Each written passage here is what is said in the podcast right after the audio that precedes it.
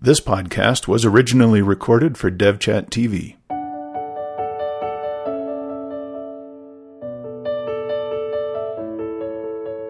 Hey everyone, welcome to another episode of Sustain Our Software SOS. This is where we talk about all things sustainability regarding open source software. Today on our panel we have Richard Littauer. How's it going? Myself, I'm Eric Berry, and we have a very special guest today, Titus. And how do you pronounce your last name, Titus? Wormer. Titus Warmer in Dutch and Titus Warmer in English, and both are fine.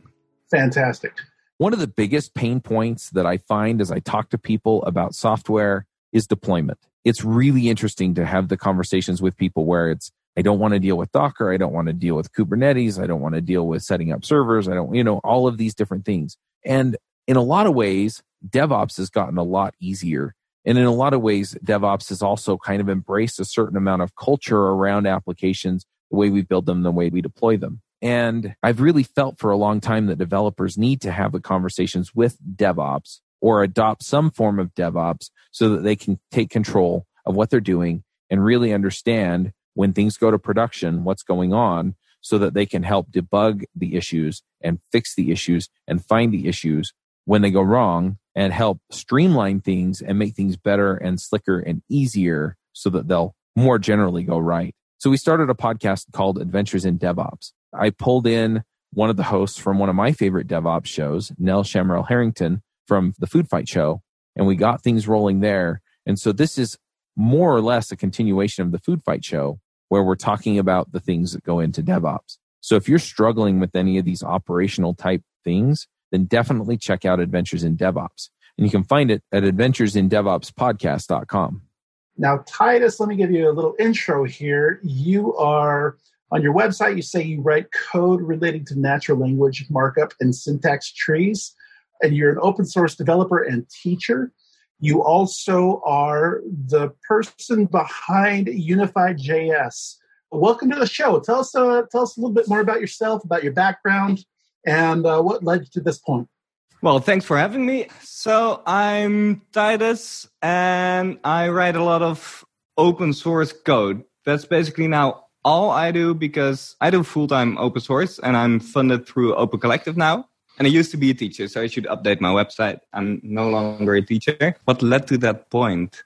So I did a design bachelor, digital design bachelor, and I wrote a project for my thesis to fix natural language on the web, like to typeset natural language on the web. Like nowadays, that's much better, but back then, 2013, 14, you couldn't do like so, some very fancy stuff on the web, but like having hanging punctuation and, and well, I won't delve too much into that, but I found out that I needed some sort of a syntax tree for natural language to be able to create plugins, little programs to do like hanging punctuation, for example. So that's what your thesis was on is is is this technology the solution? Yeah, so uh, my thesis was about an API, like a library, on how to manipulate natural language and typeset it on the web. For example, to have nice hyphens between words, and if they like end the line, that you have like a proper hyphen there. But then if you have three uh, lines after each other, that they don't all have like a hyphen at the end of that line. You needed an AST, an abstract syntax tree. Yeah. To try to figure out what actually was going on in the words that were in the text. Because as a computer, the c- computer doesn't speak human language. So it doesn't understand whether a paragraph is a paragraph or a paragraph is a lot of zeros and ones. Yeah. So what you need to have is some sort of tool where you can actually check as a programmer how the syntax and how the basically how the sentence is put together or how the words are put together such that they can be formatted in a way that's easier for other people to read and doesn't look like a, a lot of mumble jumble. Does that Right. sound about right? Yeah, that's about right. That's kind of what a syntax tree is. And I needed that for natural language. Yep. A lot of people use abstract syntax trees, right? So it doesn't. Well, pretty much every syntax of syntactical formalism would use it, but I'm trying to think where else ASTs are used. Doesn't I think. Babel is like a big user of ASTs. Webpack doesn't use it, or they may. If you're like minifying anything, if you're minifying like HTML or if you're minifying uh, JavaScript, you're using syntax trees. The obvious use case would be Google Translate or any translation system that has to have a syntax tree to understand how the sentence works in order to understand how to translate it into another language. So, for instance, the Google Translate algorithm used to be that if there were seven words close to each other, it would put those into a syntax tree and it would look for those similar syntax trees in any other bilingual corpus, such that you could automatically figure out up to around seven word length what the best translation is going to be because it'll know, oh, yeah, we've seen this phrase used before, so maybe this phrase means this. And then in another language, this would be the appropriate phrase to use because we've seen that in a lot of different corpora. Now they use neural nets, so that's kind of a bit different. Titus, I've noticed that most of your work that I've seen seems to involve Markdown. Does all of it involve Markdown? Not all of it includes Markdown, but yeah, most of it does. Why is that? How do you go from the web as a whole to Markdown? Yeah, that's kind of funny. Um, I, I started with the natural language part, and then I found out that most developers write everything in Markdown. So I needed the syntax tree for Markdown. And then I found like all the possibilities of things you could do with that. And I built stuff around that. And then you use Markdown a lot for going to HTML. You don't always do that, but you often do that. So we found that we also needed a syntax tree for HTML. And most of it is markdown, but like it doesn't have to be. Most of it is markdown. This is probably because you're generally a JavaScript developer who uses GitHub a lot, right? Right. So I'm dog fooding my work a lot. I write a lot of open source projects. So there's like about 500 of them and they all have to have like README and I'm maintaining all those READMEs. So I need like code checking for those READMEs. So I build tools to code check those READMEs and they also have like to be checked for spelling and other mistakes. Uh, so that as well. But because it kind of all lives in markdown, it, all like revolves around Markdown. Is that just READMEs, or do you also work on API docs and that sort of thing? I personally like do everything. Yeah, it would all be READMEs, but other people use these tools for well every place that Markdown is used, and it's used like in a lot of places. So, for example, Node.js uses it to build their API docs, and Gatsby awesome uses it to like make you build static sites from Markdown and that's really cool. So instead of just depending upon the standard Markdown to HTML parser, what you've done is built tools that basically make it a whole lot more convenient as a developer to understand where the problems are and what's going on. You mentioned the word checks. Does that mean a hinter or a linter? Yeah, you could say that. It could do any checks. Like we didn't at all talk about what kind of checks there are, but for example, like you have in Markdown, you have a H1, H2, like by using uh, hashes, but yep. you don't have an H7. But you could like start a paragraph with seven hashes, and then yep. there's a check that we have that says like, hey, you probably meant like a heading, but this is just a paragraph with a lot of hashes. So it's a lot of checking, yeah, and that could be a linter. So that's that's awesome. So we have some idea of, of what of what you're doing, and you said that Node.js is using it, which is super cool. Gatsby is using it, which is cool. How are you getting funded at the moment? So I used to not get funded at all, but I found that like well it's the problem is that I have a lot of modules. So there's like I maintain about 400 repositories on GitHub. I don't do it all by myself, but I used to do that like in the evening hours and in the weekends. And you just get so many issues if that whole ecosystem of all these things like keeps expanding. You get a bunch of issues and then the issues like pile up what was your emotional uh, i hate to ask the emotional state but what how, how, did you feel during that growth because I imagine when you when you launched these these projects and they started getting attraction, the feelings and the motivations and the incentives that you had might be different than what they became later on when they started becoming very popular. Can you can you address that? Yeah, so it used to be just me for this like project as a student, and I made this project uh, retext, and like 300 people started. It was like my first thing on GitHub, one of the first, and it was the first to get like 300 stars, and that was amazing. And then people started actually using it, and that was like amazing as well. Like this was super cool these like first few years, and it's still cool that tons of people use it and people love it. And yeah but after a while it's just so big and you have other stuff to do. Like I, I became more involved with teaching and building my own courses and and teaching more classes. And i also love doing that so i spend a bunch of time on that as well. Um, but then when you get home there's issues piling up and you don't have time or don't want to answer those issues but then open source and this and notification tab on github becomes like you're stressed to look at it because like this blue bulb of like there's another unread notification. Like i didn't really get burned out but it yeah it got pretty stressing. At what point did you say something's got to change?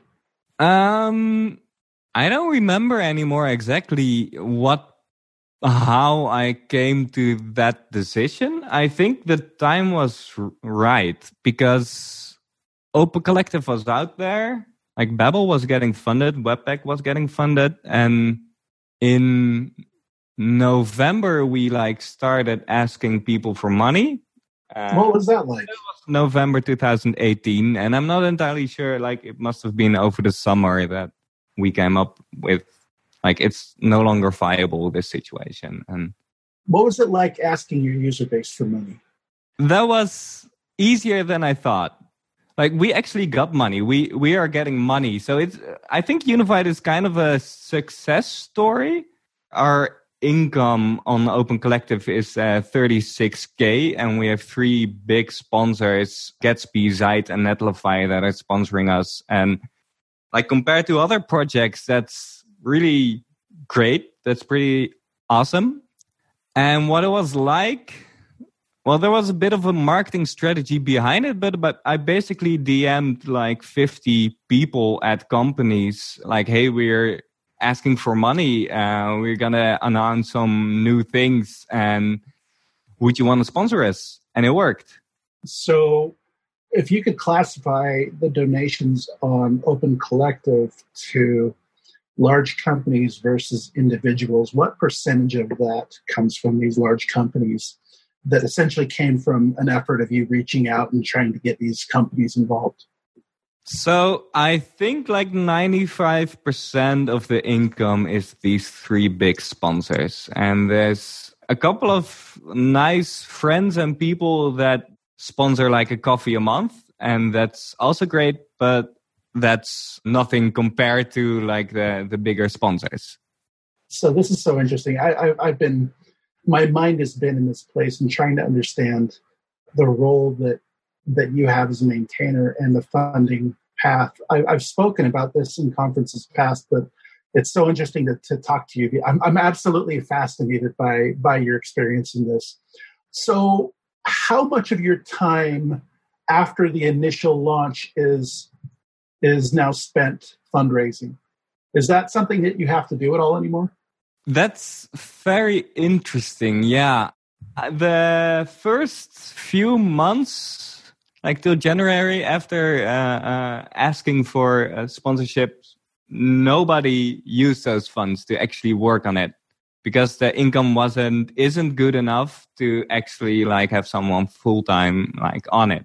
Like I remember like we started this and we got our two big sponsors, Gatsby and Zeit, and then I uh, came to Sustain OSS in London, and I basically had the question: We have all this money now, how can we spend it?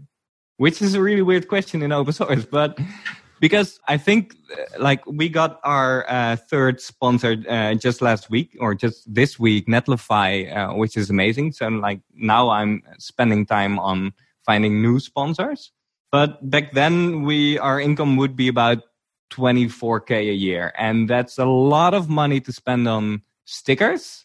But it's not a lot of money to spend like on a person full time on it because there's also like taxes involved and, and other things. So that's I, I love that that the, money the money coming in is, is is more than enough to buy marketing material, but nowhere near enough to support developers full time. Now, you did mention that you're working on open source full time. Uh, when I look at Open Collective right now, I see that the uh, budget for the year is thirty six thousand. Your name came to me in the past through a blog post that then hit Hacker News and kind of drove a lot of interesting conversation. And the blog post is by Andre Staltz called uh, Software Below the Poverty Line. He mentions you a lot.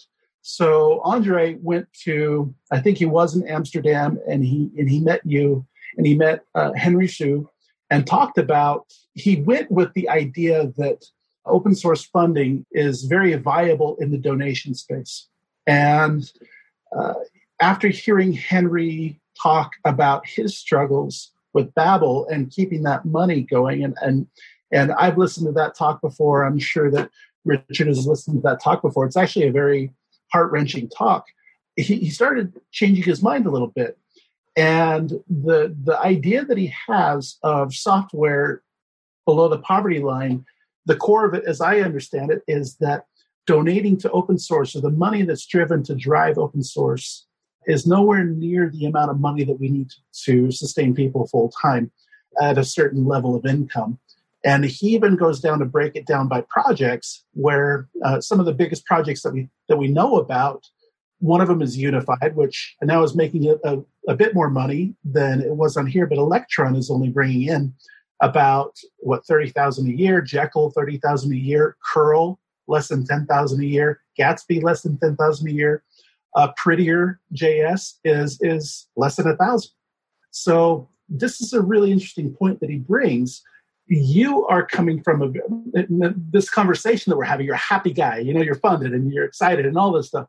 How much of this article would you say applies to you in in the space of maybe it's not enough money to fund you full time. Maybe in your situation it might be, but perhaps in another person's situation it might not be. Can you just tell me what you think about the article, how it applies to you, all of that stuff? I'd really love to get your input. So that article is great, and uh, like before that, I should say like Andre and I met up for coffee, and and we had he has like super interesting ideas, and we had like lovely discussion about it, and yeah, so uh, so the gist of the article is kind of that we have all these ideas in open source about these popular projects that are getting funded and all is well, like Babel and Vue and Webpack and Unified and all these things. But his point is that only Webpack and Vue make enough money, and the rest is like below the poverty line or below software engineering, like our a normal salary as developers.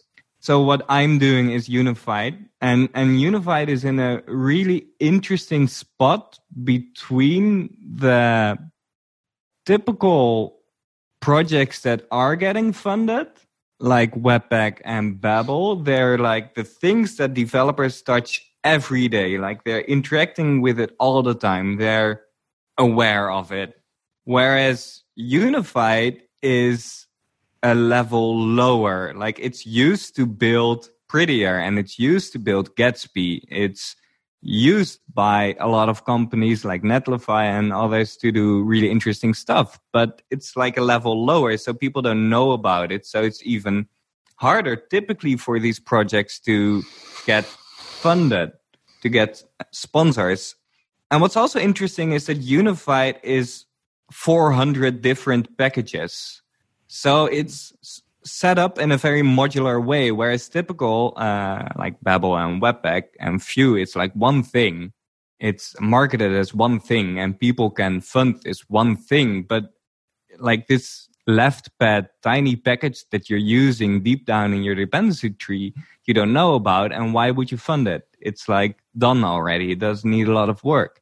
And Unified is kind of in an interesting position between very modular in being all these packages, but kind of marketed as a monolith, or at least that's what we're now doing. And I think that's working.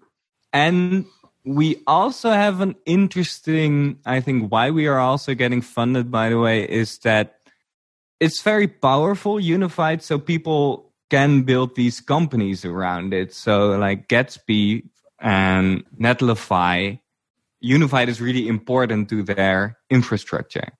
So that's also why we have such a high rate of like companies sponsoring us compared to developer single person. One of my favorite communities in programming these days is the Angular community. Every time I go to an Angular conference or meet up with some of my friends who are in the Angular community, I have a great time. And a lot of them have wound up on adventures in Angular.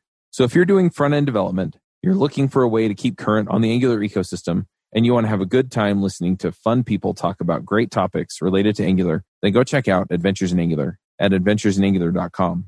So I'm going to speak for John real quick. John talks about open source sustainability, or sorry, his open source projects, which he maintains like 400 of them, uh, very similar to you, but all of them are, are, are, not as visible as perhaps Unified is, uh, or definitely perhaps as Babel or, or some of these other ones. And he considers open source as a supply chain. And a lot of his projects are at the very beginning of the supply chain. It's like when you think about how coffee is made and how coffee ends up at Starbucks. You know, I actually was at Starbucks this morning having a coffee and I sat there and I thought about the supply chain of Starbucks, how it goes all the way from the growers to the you know to the warehouse to where they where they cook it and, and the green beans and all that stuff. And so the farmers that grow those coffee beans are, are, are no less important than Starbucks is. And yet those farmers have no visibility whatsoever. Do you consider Unified as the farmer in this situation, or do you consider it more of somewhere in the middle, or do you consider that closer to the Starbucks? I, I assume not the Starbucks, but where does that fit in, and how do you think these solutions might work for someone like John, who the majority of stuff that he does is like left pad. It is like the farmers, uh, the beginning of the supply chain. Yeah, I think the stuff uh, uh, John do and I is indeed very similar. I'm definitely not the Starbucks. We're no Starbucks, but we're also not just the, the coffee grower. It's a lot of tiny modules that are used in a lot of places. It's like this Gravel 400 packages, and some of them, a lot of them are tiny. I think about, let's say, 200 of those 400. And there's also some tools that put those Lego blocks together and those come in the form of remark uh, is a big one and that's like a whole ecosystem of all these things. And it's part of unified but it's only a part of it. And and like people know that name. And so we're directly kind of as you see from the the sponsors we have like they are the starbuckses and they're taking our product and using that and building stuff with that. So I yeah, I think that's also why we do have some money. I think what's what's interesting about Unified is that you mentioned, you know, people know that name. That wasn't a given at one point. You mentioned the word ecosystem. What you have, which is really interesting, which a lot of other prolific developers I know, you know, I have I don't know how many npm modules, but I don't have a single thing that connects them all. You have one that connects them all, and on top of that, you yourself are an energetic, fast Twitter responder who goes to conferences and talks about things, who is known, you know, as someone who's really on the ball with issues, which actually gives another charismatic lever to the unified system in a way. It isn't always the case that just by having a lot of modules, all of a sudden other people are going to be able, if you put it under like some umbrella, these are the bamboo modules. I, you know, let's call the project bamboo, and these are all the bamboo modules. That may not work very well in your case, you built the entire ecosystem so that it interlocks and, inter- and works together. And then you put it under one banner, unified, instead of having an MDX collective, a Remark collective, a Rehype collective, all these other things which you could have done. Which I think was smart and not as organic as it may come off, but that's just how how it is.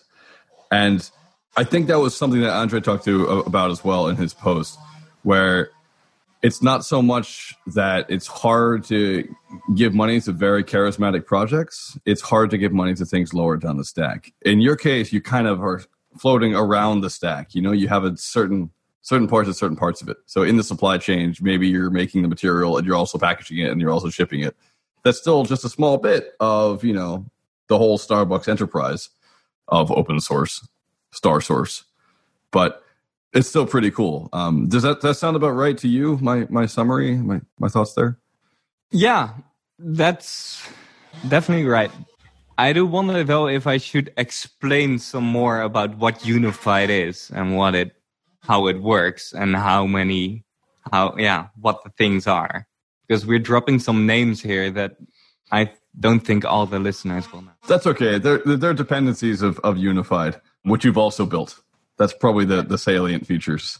As, as you're saying, like it, it's this stack and it's it's marketed this way, uh, but yeah, it it I didn't think of it uh, like five years ago as this finished one big project um, it all accidentally came together.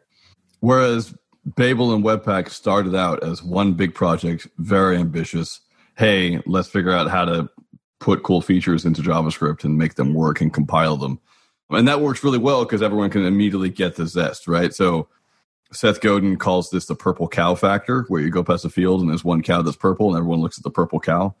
How, how do you get something to be charismatic, basically?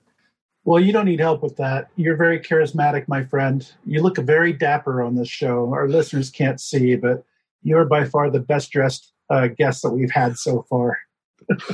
Part of that is you you have a, a, a tie side project. Is that right, Titus? yeah, so I'm wearing a tie. I think I've done that since I've done open source. Yeah, must have started in 2013 as well. Well, it started out with like I think as a typical dude nowadays, you have no clue how to tie a tie. So I figured that out and then I found that there's a book about it and someone did a I think PhD or something about it that mathematically you can tie 85 different tie knots and I think also because I'm a, a, a developer, but I like challenges like that, and and I decided to do all the 85 different tie knots. And like with everything, such as chess or knitting, there's of course like a notation for these different knots. And well, if you're wearing ties, you also need to like dress dapper, as you put it. Um, so that's how this came into existence. I love that story. Please don't start an open collective for tie knots. I don't think it would get a lot of money. Although you could always try. I'll donate a dollar a month for at least a month. I love it. Thanks. Let's talk a little bit about after the money comes in. You mentioned that governance is hard. I'd like to hear your thoughts on that, how you decide who gets the money, and the challenges that have arisen once the, the project started getting funded. Right. So um, we decided that this situation wasn't really working anymore. Like there were a lot of open issues, there were like bugs, uh, stuff like that. And we thought that, well, if we have money, everything will be fine, of course. I think that's a very simple, logical, but also uh, in the end, pretty naive idea. And we thought like, hey, we're gonna ask for money, but we should also add some other stuff to it. So one thing we came up with is partner with a project, and that project is is MDX, and MDX is kind of like a like a Starbucks from the the conversation earlier. So so it's hip, it's hyped, a lot of people know about it. Not a lot of people use it yet, but, but it's like super cool. It's it's JSX in in Markdown, so similar to that you can now write JSX uh, or XML like stuff in your JS. Well, people also thought that would be cool in inside Markdown, and it is. And but that's like very visible compared to what Unified used to be. And we decided to partner up and it's it's built for uh, like 90% it is unified so it, it made sense to combine our forces and another thing we did was announce a new project a micromark which was gonna be like super low level and that would make it all much faster and so that's like what we marketed and we got our sponsors and then well as we said like we had that money, but we couldn't just spend it on stickers, and it wasn't enough for anyone to actually work full time on it. So, not a lot happened the first few months, and like the money kept piling up, and I still had my courses, so I was still like uh, teaching, and I couldn't. um I couldn't like it was still my evenings that I was closing issues and they were still piling up because I does, didn't have a lot of time. And then like I think I started in May. I think May 5th or something was my first day of full time open source. Like we, we had some money and I had a runway till uh, I think November was the runway and nobody like touched the money. And I asked like people like, Hey, you could solve this thing and we have like funding for it and, and send an invoice and we can pay for it. But then people did that and at the end they were like no like this is open source. I don't need the money. That's fine. Like keep it. So that we had no like ways to spend the money. And then it was just like we have money. I should try this out so that's what i did and it's been three months now and in those last three months i've made a lot of com- commits i think about like 4000 commits or something and I cleaned up all the existing repositories. I closed a lot of those outstanding issues in the like, that kept piling up the last couple of years, and I spent a lot of time thinking about governance. And I'm writing policies, and I'm setting up like domain names and giving people access to uh, email accounts, and working on security across the whole collective so like that's the last three months of working full time open source. It's like setting up automation and tools to make this like work better. And these tools are all open source on unified.js slash governance. And also you have NPM tools somewhere else, I think. There's a tooling repo. I forget the name for that one. GitHub tools on unified.js. I know this because I'm also I've also been a part of of the story for the past year or so which is kind of fun. And that's one of the reasons why I've been silent, oh listeners, because this is not news to me, but it's cool. It's super cool. All the governance docs are really interesting. Titus has made some you made some tools to automatically add people to GitHub organizations and NPM organizations and remove them from projects and make uh, alumni and stuff like that, right? Yeah. So uh, this last month, I spent a lot of time because we're in a weird position. I think typically a GitHub project is either one repository or maybe it's an organization, but we're housed in nine different organizations. And there's people that are like interested in HTML, but not at all in natural language. So there's people that work on one of these organizations, but don't really care about the rest. And I think it, it used to be a bit bigger, but I think now there's like 20 people with like uh, rights or read rights or uh, release rights. And these people come and go. Like recently, I went through the list of people that haven't been active and like removed some people. And if you're dealing with nine organizations, 200 plus repositories, and 400 packages on NPM, removing someone is like takes a lot of time. So we decided that it would be easier to automate that stuff so we now have like a script in a cron job that based on a JSON file somewhere, super nerdy, like adds people on npm and removes them from like a github organization. We have like the same github labels across our repositories and yeah and that that is really simple to use like it automatically happens. And it also improves like security because you don't want like someone accidentally being having access on npm for like and have another left pad happen. So we spent a lot of time on that and that's like awesome. I'm really happy with that. So what's the plan from here? So what what I mentioned is uh, is earlier that we we announced we were working on a new project. We were gonna build a new project, but like we didn't have the time for that yet. And that's the plan for like the next couple of months till I could work on that full time till November. And then the money runs out and I need to find a real job or um, more sponsors. Well, I, I, have no doubt that you'll find more sponsors if you keep reaching out. I'm I'm fascinated by your story. I'm fascinated by, very fascinated by the governance solutions that you built and how you've created a small support business almost around this amazing tooling that you've created. We talked about a lot. I, I feel like we've we've really learned a lot about the uh, the maintainer's point of view. Is there anything else that you'd like to share that we haven't talked about that you think that the audience might find important?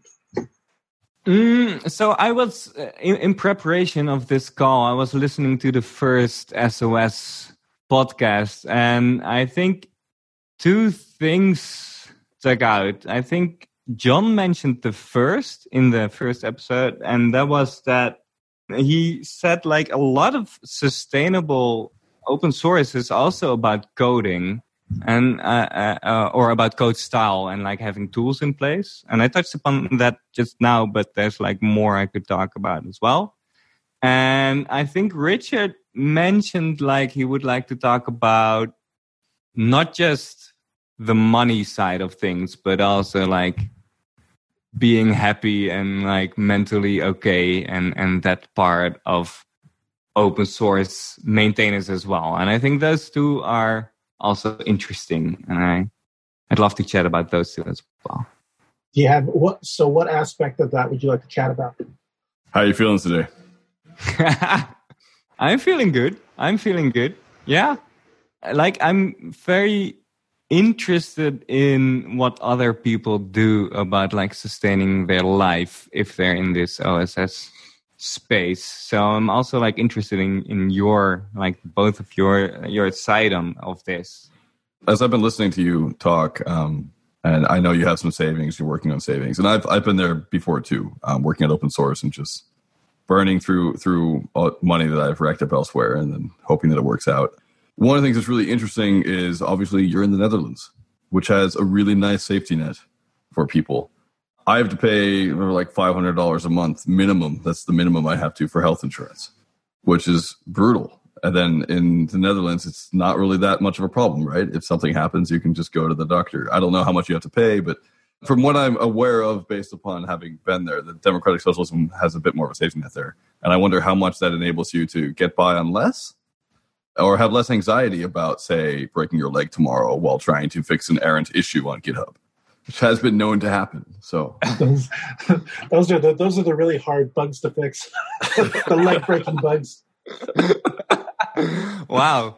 There's definitely a safety net, a better, I would say, safety net in the Netherlands compared to the United States. So it's much easier, I think, for me with this income to do this compared to if I was in the States. There there's also like other factors. Yep. I'm pretty young. I'm like 27, and, and when I started, I was I was younger. I, I'm I'm white. I don't have kids. I'm male. I that all those things make it much easier for me to do this right now than for other people. Yep. So I, I'm privileged and, and, and lucky in that sense. And I, I think also is I could probably work for a company and make enough money and it wouldn't be very hard for me as like with a well it's not like github should be your cv but it, it's it, it also kind of is so that's definitely also like a very big safety net for me hmm. i've definitely had that feeling as well and GitHub has been my CV for many things, mainly as a contractor. So contractors are less in, less interested in like you know, hey, how's your past manager and like, and more interested in, hey, can you get the work done? I know you've sometimes taken on on contract roles as well, which is another way of making money. I don't know whether any of that has been related to Unified. Have you taken on any specific like any money to fix any bugs or, or add a feature yet? Has, has that been a, a pathway? No, that hasn't happened yet, but there have been some people that asked, and I'm like, I'm looking for opportunities. So uh, if anyone is like using Unified and, and running into a bug, and that would be cool. There's also like many ways that Unified could expand, and and if someone needs a project to exist, and that project could be open source, and like Unified could maintain it afterwards, for example, that's also like would be really cool and yes, I'm I'm also like a, a, developer, so I could also work on non-unified things, and I sometimes sometimes do contracting, but not a lot. But yeah.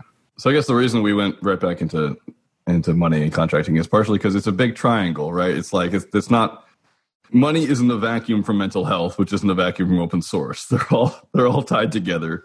They all lead to great glories and horrible defeats and broken legs, apparently.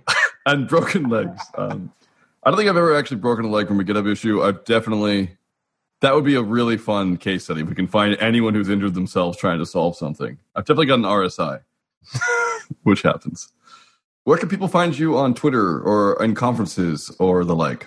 So I think everywhere on the internet you can find me at wooorm, so W O O O R M, and so on GitHub, on Twitter, and you can email me now at titus at unifiedjs.com. Awesome. When I first started taking computer science classes in college, I thought programming was just a joke. In fact, I changed my major over to engineering and started doing computer engineering and chip design. Then I found Ruby and I fell in love. I love Ruby. It was my first real programming language where I dove deep and really learned how to make software that makes a difference for other people. Since then, and the way that we got started with devchat.tv, we started a show called Ruby Rogues. It's currently in the 400s of episodes. We've talked to hundreds of people in the Ruby community about the Ruby community, about the Ruby programming language, about Rails, and about what makes good programming. So if you're interested in Ruby Rogues or you just want to hear a long series of experienced programmers talking about real problems, then go check out rubyrogues.com. Uh, thank you so much for chatting. Now is the other part of the show where we break it up by talking about our picks. So basically three things that you think have been meaningful or interesting in the past week or month or whatever. I just realized it's much harder for the panelists to do this because we have to come up with new things every week, Eric. Yeah, I, am so used to it now that uh, it's it's not hard for me. Okay, well, and, and uh, sometimes first? I yeah, I'm happy to go first. So there's a couple of things that I'd like to pick. The first thing is a, a new podcast that came out Netflix style by Kent C. Dodds. It's Chats with Kent. And I was one of the lucky ones that was able to be on this podcast, but it's a fantastic effort. Kent is a, a dear friend of mine, and he's such a giver back to the community. The audience might know him as being one of the uh, one of the big maintainers of large projects like cross-env, but also he is behind testingjavascript.com, a huge uh, teacher. He's just a fantastic human being. And so that's my first pick is this podcast. The second pick, I'm going to be a little bit selfish, but I think it's relevant to the audience, to the context of this call, is CodeFund. Now, CodeFund is my own project, and we also try to help drive funding to open source projects, to bloggers, builders, and maintainers through ethical advertising. I talked a little bit about this before, but one of the things I want to point out is that we do work directly with Open Collective.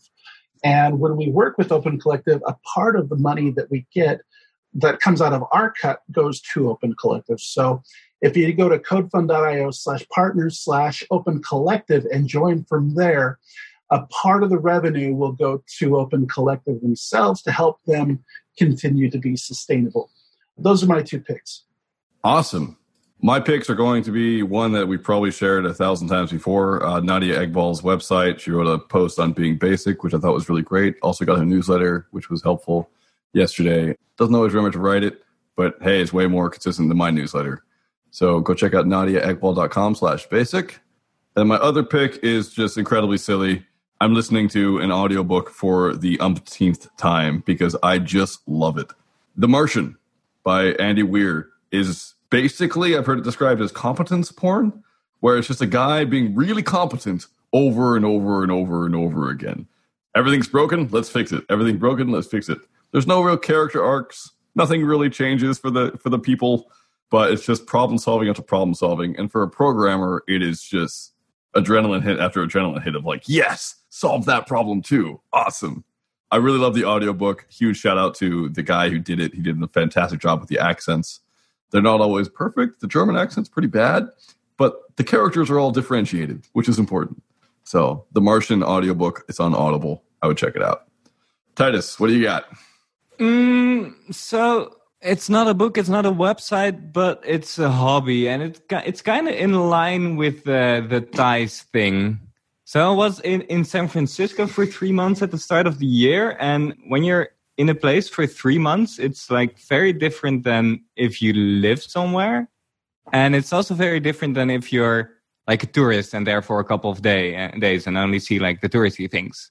And then I came back to Amsterdam and I felt like I knew San Francisco better than Amsterdam because like I, I've lived here for a couple of years, but still like you just in here we bike. So like you bike to some bar and you're not really looking around. And so then I found like, what if I go and, and walk around here? And there's apparently 481 neighborhoods in Amsterdam. And I'm like walking all these neighborhoods now my pick is go and walk more. Like it's healthy and it's fun and it's good for you. And the second one I just came up with uh, watching Richard is Richard had the had as this like really fun video series, I guess, but I forgot the name, so you're gonna have to help me. But it's like you're basically making eggs and reading a book. I have a, a cooking show called Francis Bacon and Eggs, where I read Francis Bacon and I make eggs. Yeah, It's- and it's it's, a YouTube. lot of fun to watch. Like if you want to watch someone make eggs and and read, definitely watch Richard do that. Thank you. Thank you. You are like an onion, just peeling the layers, Richard. You're such a fascinating guy. I thought he was going to mention something else. But yeah, uh, that's my cooking show. Not many people watch it. It's very low stress. If you want me to make some eggs, send me a recipe and I'll make it while reading Francis Bacon. I'm blushing a shit ton right now. Uh, I'm blushing a lot right now. This is so good. oh, Titus, thank you, sir. Thank you for being on the show. Thank you for your contributions to the community. Thank you for building tooling that we all build, that we all use. Thank you for making my life as a developer easier uh, by providing free software. And uh, we'll close out the show with that. We will see you all next week. Bandwidth for this segment is provided by CacheFly, the world's fastest CDN. Deliver your content fast with CacheFly. Visit C A C H E F L Y dot com to learn more.